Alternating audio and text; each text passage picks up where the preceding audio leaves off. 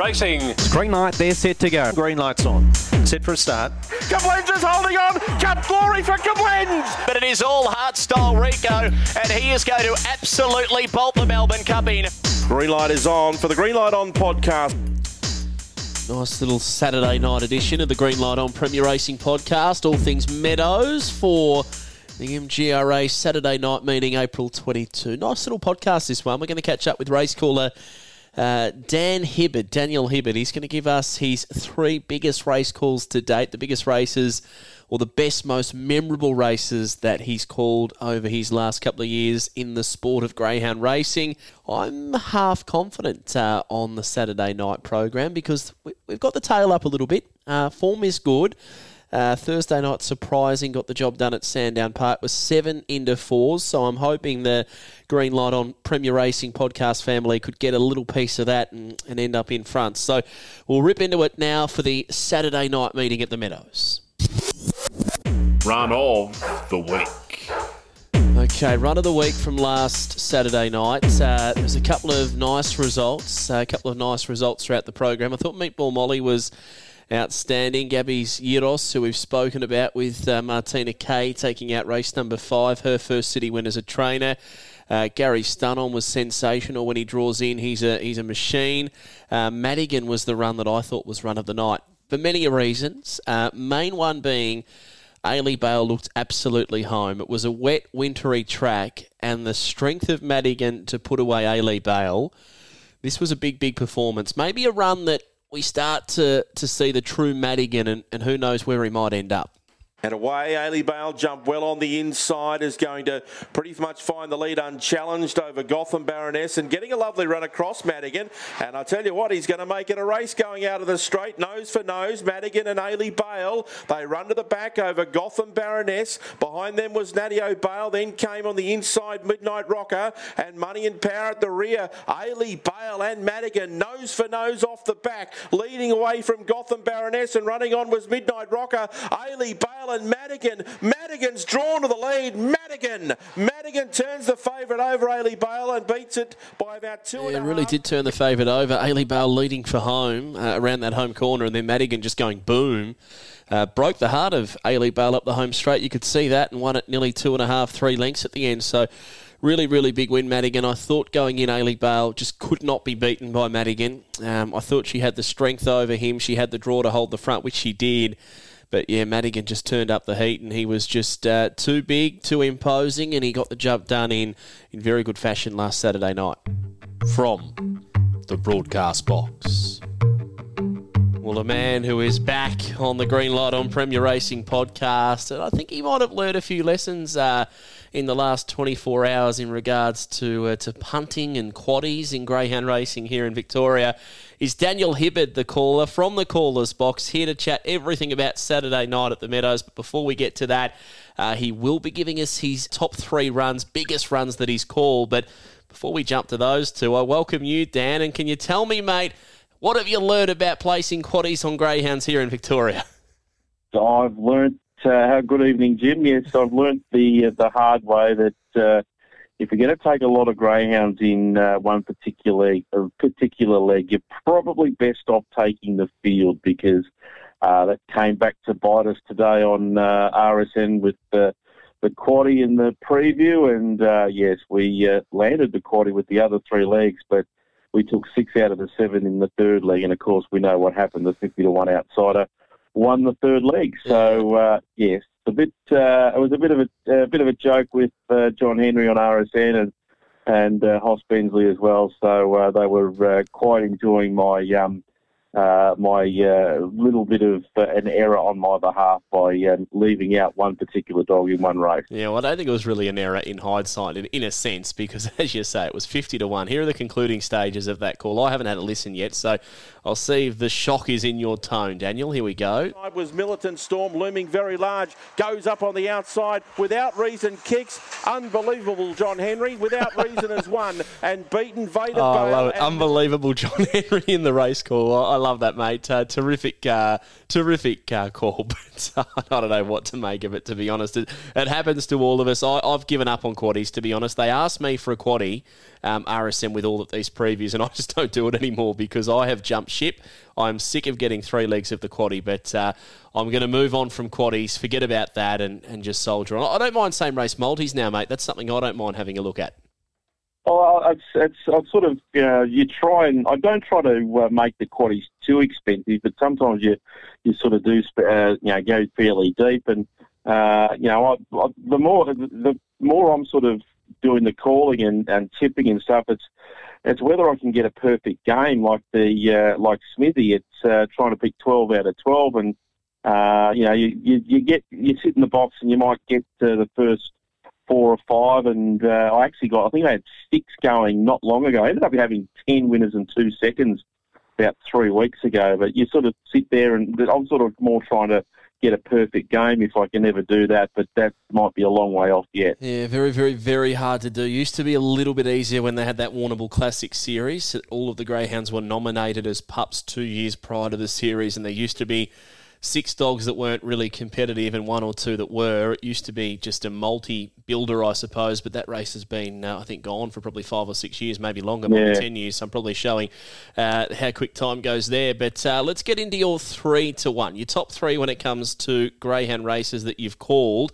Uh, and, and big performances, I guess. And we'll start with the audio here of uh, a race back in uh, June of 2021, and it's Shimmer Shine taking out the Pink Diamond final, and this was a magnificent run. Have a listen to this racing. Coming out well, Shimmer Shine. Shows early speeds, holds the rail and will lead. But Hazy Roy's across from the outside and goes up to pour on the pressure. Aston Rupee camped off them third from Dream Wizard. And then came Catch the Thief and Smart as Jack. Further back to Tinker, Craig and Gypsy Yankee. But Shimmer Shine got the fly off the side. Two lengths in front. Aston Rupee's out after it. What a finish. It's a Shimmer Shine. Aston Rupee's trying hard, but Shimmer Shine shines like a diamond. Shimmer Shine won the final. To be honest, mate. Um, as a broadcasting uh, partner to you, what do we call ourselves? Colleagues. Um, I would have to say that night of racing when you called the Pink Diamond uh, early on in your career was the moment I thought you're a serious caller because that uh, shining bright like a diamond to come up with that. Uh, in a pink diamond final with a name like Shimmer Shine was was sensational. And that race, what was it for you that was so, I guess, fantastic and memorable about that performance?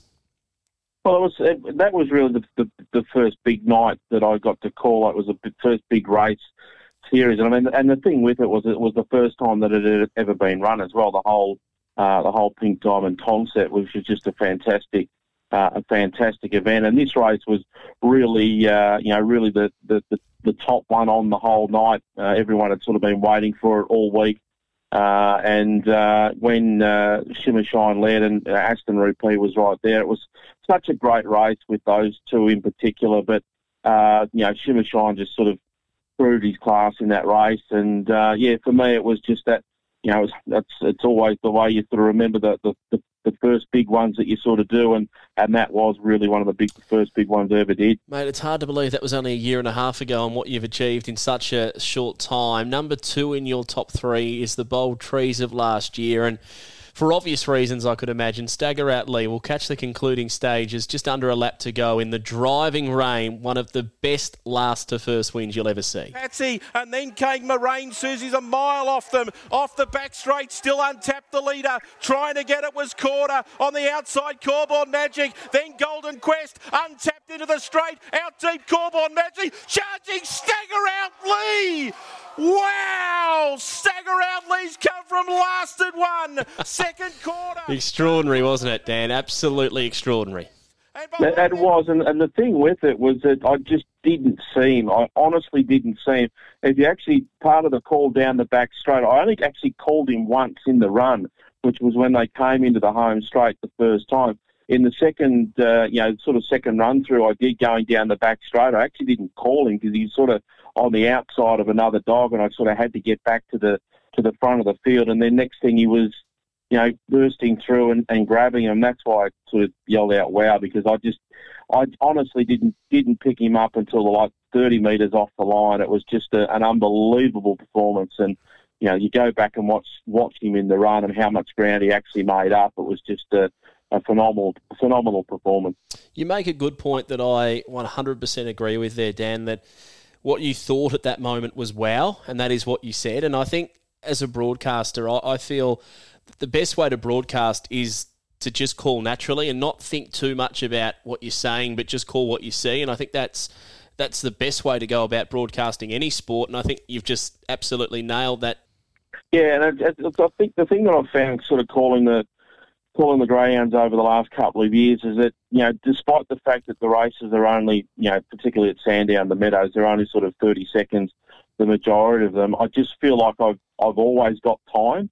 Uh, I don't know what it is about it, but uh, you know, it's it's probably the one of the hardest sports to call because it's you know so quick and ha- is over in, a, in an instant. But I just always feel like I've got enough time to sort of you know try and get as much detail into it as possible. But a race like that, I mean, you just some things just happen and it just appear from nowhere, and you've just got to you just got to go with it, go with your gut, and whatever you whatever springs into your head at the time, and pretty much that's exactly what happened with that run. Number one for Daniel Hibberd, the best races he's called to date. I could imagine why this would be very, very memorable. Your first Melbourne Cup, and it was Koblenz, part of our intro on this Green Light on Premier Racing podcast. And here it is Koblenz Magnificent in the Melbourne Cup.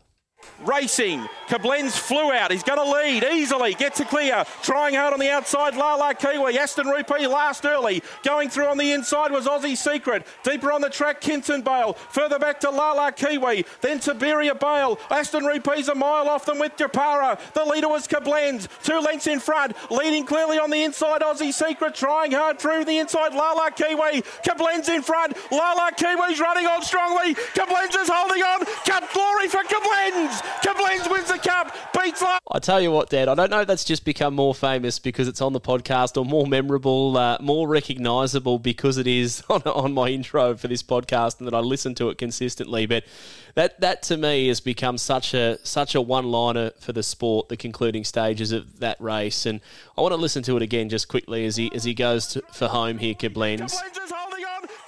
Cup glory, for glory for Koblenz. I love that call, Dan. I absolutely love it.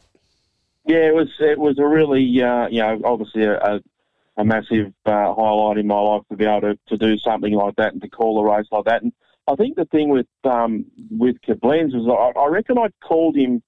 Uh, I I actually never called him in defeat. I I think in the end after his Melbourne Cup, I think I might have called him uh, maybe once getting beat. And but up until that point in time, I'd called him about six or seven times, and he'd won every time. He'd never been beaten. That includes obviously the, the dead heat in the in the heat, which you know was the, the first Melbourne Cup I ever got the call was a dead heat, which was just uh, was just incredible. But uh, yeah, he was a you know he'll always be uh, have a special place in uh, in my memory because of uh, what he did. But he won a, a race on Pink Diamond night, and then of course he came out and won a Melbourne Cup. So he's uh, yeah, I'll never never forget him and and what he's meant to my calling career. What was your preparation for that night? First Melbourne Cup nerves were they up and about? The I guess the the anticipation of, of knowing how important this race is. Oh, it's. I mean, I, I probably in a way I've sort of been really lucky that you know I used obviously used to play the trumpet and used to play the last post and things like that, and that just doing that in front of a lot of people, um, even though it's not the audience you sort of get the a race meeting like the Melbourne Cup, just my, across the years has just sort of kept me really settled and you know not try to worry about you know worrying about the end result. It's just you know um, you know being well prepared and you know not not thinking about uh, not thinking about the outcome, just doing the job, calling it, uh, you know, and you know once you get particularly that night, once I got going in the first few races, I felt really fine and. Uh, you know, by the time the cup came around, it's it's a really weird uh, feeling. You know, you sort of prepare for three or four months leading into that series, or even you know the last couple of months, and then you know all the build up, all the, the hype, the first the couple of weeks out, and then 30 seconds after it starts, it's finished. I mean, that's just it's it's gone and, and done, and uh, then you got to prepare for the next one. So it's it's a really um, you know it's a uh, a unique feeling because uh, you know there's a big build up, but it's a, a very uh, very quick result. Who would be the best dog you think you've called over the years? Is it is it Wow She's Fast or maybe a Koblenz? Oh, look, it's it's a good question. Wow She's Fast has uh, has really, you know, given me a lot of uh, a lot of joy calling her, uh, particularly at Sandown over the, the last twelve months in particular. Um, she's she is obviously one of the best going around, and you know, but she she has to be one of the luckiest ones around as well because she's just uh, you know, yes, she's got top speed and she can. Uh, you know, break the clock and so forth, but uh, you know she got has been so very lucky as well in in a lot of those big races. But uh, you know, Koblenz was he was just you know he was basically just uh, uh, automatic from the boxes, and you knew what you were going to get with him. Uh, I only got to call um, Shina Shiner a handful of times towards the back end of his career, uh, and a couple of times with Aston Rupee. Probably that was probably one of the other uh, really um, big calls that I was really proud of was the one uh, his heat win uh, in his Melbourne Cup year because he was um, he was really horribly held up uh, in that race, and you know you're just hoping and praying that he gets a bit of luck, gets a bit of clear air, and and he got it, and he charged down the outside, and uh, I mean there's there's so many, you know I've, I've listed three, but I reckon there's a, probably another twenty that were mm. are just awesome races that I've been uh, fortunate enough to call, and I mean I had one last night, I had the, the dead heat in the the um, the, the distance race there, and uh, you know I I said it was between uh, Zylan Bale and, and Orca, and then all of a sudden the number comes up on the board, and it's uh, not uh, Zylan Bale and Orca in a dead heat. It's Zylan Bale and Shannon Hunter. It was just, you know, those sort of races just sort of stick in your head, and you just you constantly remember them and, and how good they were. You just mentioned a moment ago, Koblenz was like automatic from the start. And that got me thinking. Last time we had you on this podcast, Dan, you were mentioning uh, about uh, a couple of car troubles and the car breaking down and being uh, in the mechanics for some time. But I, I have had my little spies uh, just floating around Victoria, and they tell me that you're all set, mate. You're back in the vehicle, and, and everything uh, smooth sailing at the moment. Yeah, at this stage we're we're good. It's uh, it'll go back it'll go back into uh, the guys at uh, Essendon Subaru in a, in a little uh, few weeks just to get it a, a check out, check over and make sure it's all good. But yeah, it was a long sort of three months without uh, without the car. It sort of made it really difficult. I just uh, died on the way home from Sandown and at uh, at Kalkallo, and uh, yeah, it was a, a bit of a saga, but uh, it was a, a whole new engine that had to go into it, and uh, yeah, we've got we've got it back on the road, and uh, we'll keep it going for a little bit longer, and hopefully get a new one to uh, keep the K going, doing all the miles, calling the races. I was going to say RSN 927, uh, our boss are well and truly aware of the fact your car's going because every time I turn the tally on, uh, Daniel Hibberd's are calling a meeting every day. And uh, tomorrow you're at the Meadows. Uh, we are about to preview that on the podcast. But have you got a, a, couple of best bets, mate, that we can mark as, as good chances tomorrow night on that program? Oh, look, the, the, the, the obvious is the, the two that are going to be really short. Uh, uh, you know, Trooper Tears is going to be so hard to beat, even though he has drawn eight, but he's going to be awfully hard to beat in that race. Uh, and then uh, I thought Elite Alex was, you know, he's a mm. shade of odds on as well, but both of them are just flying at the moment. But my best is actually, um, I'm going to go with one that's in the uh, in the last uh, race, uh, Meatball Molly. The form line just stands out as if uh, you know it's it, it, the obvious um, it beat Alexander last uh, last week. I know Alexander probably got a little bit held up in that run, but still did the job. Led all the way, 30 and 23. Drawn the red again. I don't think this field's anything uh, any harder. In fact, it might be a, a fraction easier. I think uh, I think she's going to be a massive chance. You've got to wait all night, but uh, she's probably going to be the best, I reckon, me mm. Molly in the last. Yeah, she is progressing beautifully, just like yourself, Dan. Keep up the good work, mate, uh, and we shall chat to you very soon again on this podcast. Thanks for your time. No worries. Thanks, James. Saturday's preview. All right, 12 races on the card. Uh, let's get through these, starting with race number one. First event. Pretty keen here on number one, Closure. I thought the Greyhound was very unlucky in a heat of this particular maiden final. Went to accelerate, had no room. Wanted the rail, gets box one here. So boxes ticked. I'm pretty keen on race one, number one. Race two, I like four prior. Bailey's run behind a pretty good one. Alpha Zulu at Geelong last time was awesome.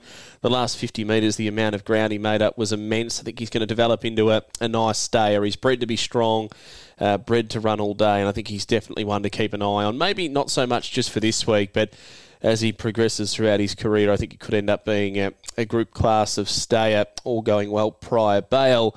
On then to race number three. Thought this was probably the hardest race of the night. Um, I might go a small each way play uh, on Angus Anchovies. Form here at the Meadows is pretty strong. Uh, he has run a 5.13 to the peg 30 and 20 back in Jan. If he does that, um, I think he's going to be right up at the uh, the pointy end of this race and, and pretty hard to beat. Race number four, mix six and seven over the 600 metres. I'll go Crackerjack Hawk, but not with a great amount of conviction. I think he's got a big motor, but he can do a few things wrong. He won a race at Horsham. Was that probably just on over a month ago, maybe right on a month? He was a hot favourite there, did a bit wrong, and then surged home over the top. So I think up to 600 metres, we might see the best of Crackerjack Hawk. Race number five. Uh, I am going here with uh, number eight, and that is Trooper Tears. Yes, he's going to need a little bit of luck in running, but I think the pink's not a bad draw from him. Uh, for him, he can he can just let loose down the middle and, and prove too good. Race number six. Now, this is one of the best bets of the night for me. Trending Yale number two. Uh, I think gets a very very winnable race, drawn well closer to the inside, and a trouble free run the key. And I think Trending Gale's going to get that and get the job done. So one of the best bets of the night, race six, number two. On then to race seven, keen here on number three, Hummick uh, was making up serious ground in that Geelong Cup heat. Not sure the, the inside track at Geelong over 520 really suited, so getting back up to 600, uh, this is where we're going to see the best of Hummick. Race eight, thought this was a really, really raffle type of race, but I, I do like a lead Alex. Um, I think he's just the class runner. I'm just not 100% convinced by the draw, but in saying that, if he hits the start, he probably crosses and leads, and from there he gets the job done. Race number nine, a good race. We see Trappeteers in box four, Stoutman Alley out wide, but I'm going to take them on with Transponder in box number one. I think he showed what he's capable of with that flying Horsham win in a restricted win heat. He went 26.91, and that was from the red. So a couple of goes from box one. He's won two races from the inside, so I think he's well drawn here at Transponder. Uh, race number 10, I'm going with all spritzed up. I think the run at Geelong behind Fabs Udon was awesome. He made up a lot of ground there. I think the Red's going to get the lead with Can You Exceed. They're going to go toe to toe, and I just hope all spritzed up can get across. He won the great chase here, so he doesn't mind the Meadows, and I think he'll be hard to beat. Race 11, I'm going to play a small place bet on Elusive Fly. I think drawn to run very well. The two should use a little bit of the tracks, give the red the run, and Elusive Fly should go good. Race 12, Meatball Molly and Pierce. I'll have an each way play on Meatball Molly and a same race multi. Meatball Molly to run top two and Pierce in box two to run top four. Punters Punting Club. Okay, now chances are you're going to lose. If gambling's becoming a problem for you, give Gamblers Help a call 1 800 858 858. Uh, my recommendation for the Punters Punting Club, I'm going to go $20 each way, race six, number two, trending Yale. There'll be no third dividend, but it will be obviously a more generous place divvy. And I honestly think trending Yale's a, really big chance to run top two at worst. And then I'm going to have $5 each way on Hummick in race seven. I just think back up to 600. I, I thought last year he might end up being a sale cup type of dog. Things didn't go right there. Um, he wasn't racing at that time of the year, but he's back now. And yeah, I think he's just starting to build and, and show that he's on his way back for a, a very big 600 metre plus campaign this time around. Well, that wraps up the podcast. A nice edition. Until next time, punters, safe travelling and happy punting. Good luck with the Meadows program on Saturday night.